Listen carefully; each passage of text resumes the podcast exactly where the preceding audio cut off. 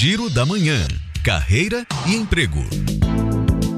O IEL está com inscrições abertas para 20 vagas de estágio em Salvador e na região metropolitana, para estudantes dos cursos de graduação em Engenharia Civil a partir do terceiro semestre e de Ciências Contábeis a partir do segundo semestre. Os interessados devem encaminhar os currículos para o e-mail ielseleção.fieb.org.br ou entrar no site do IEL e fazer o cadastro até hoje. O Correios abriu inscrições para o programa Jovem Aprendiz e está oferecendo mais de 4 mil vagas em todo o país.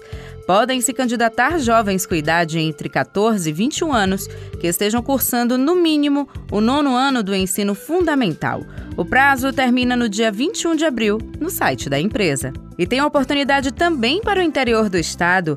A Prefeitura de Feira de Santana está com inscrições para 238 vagas temporárias para os níveis médio, técnico e superior.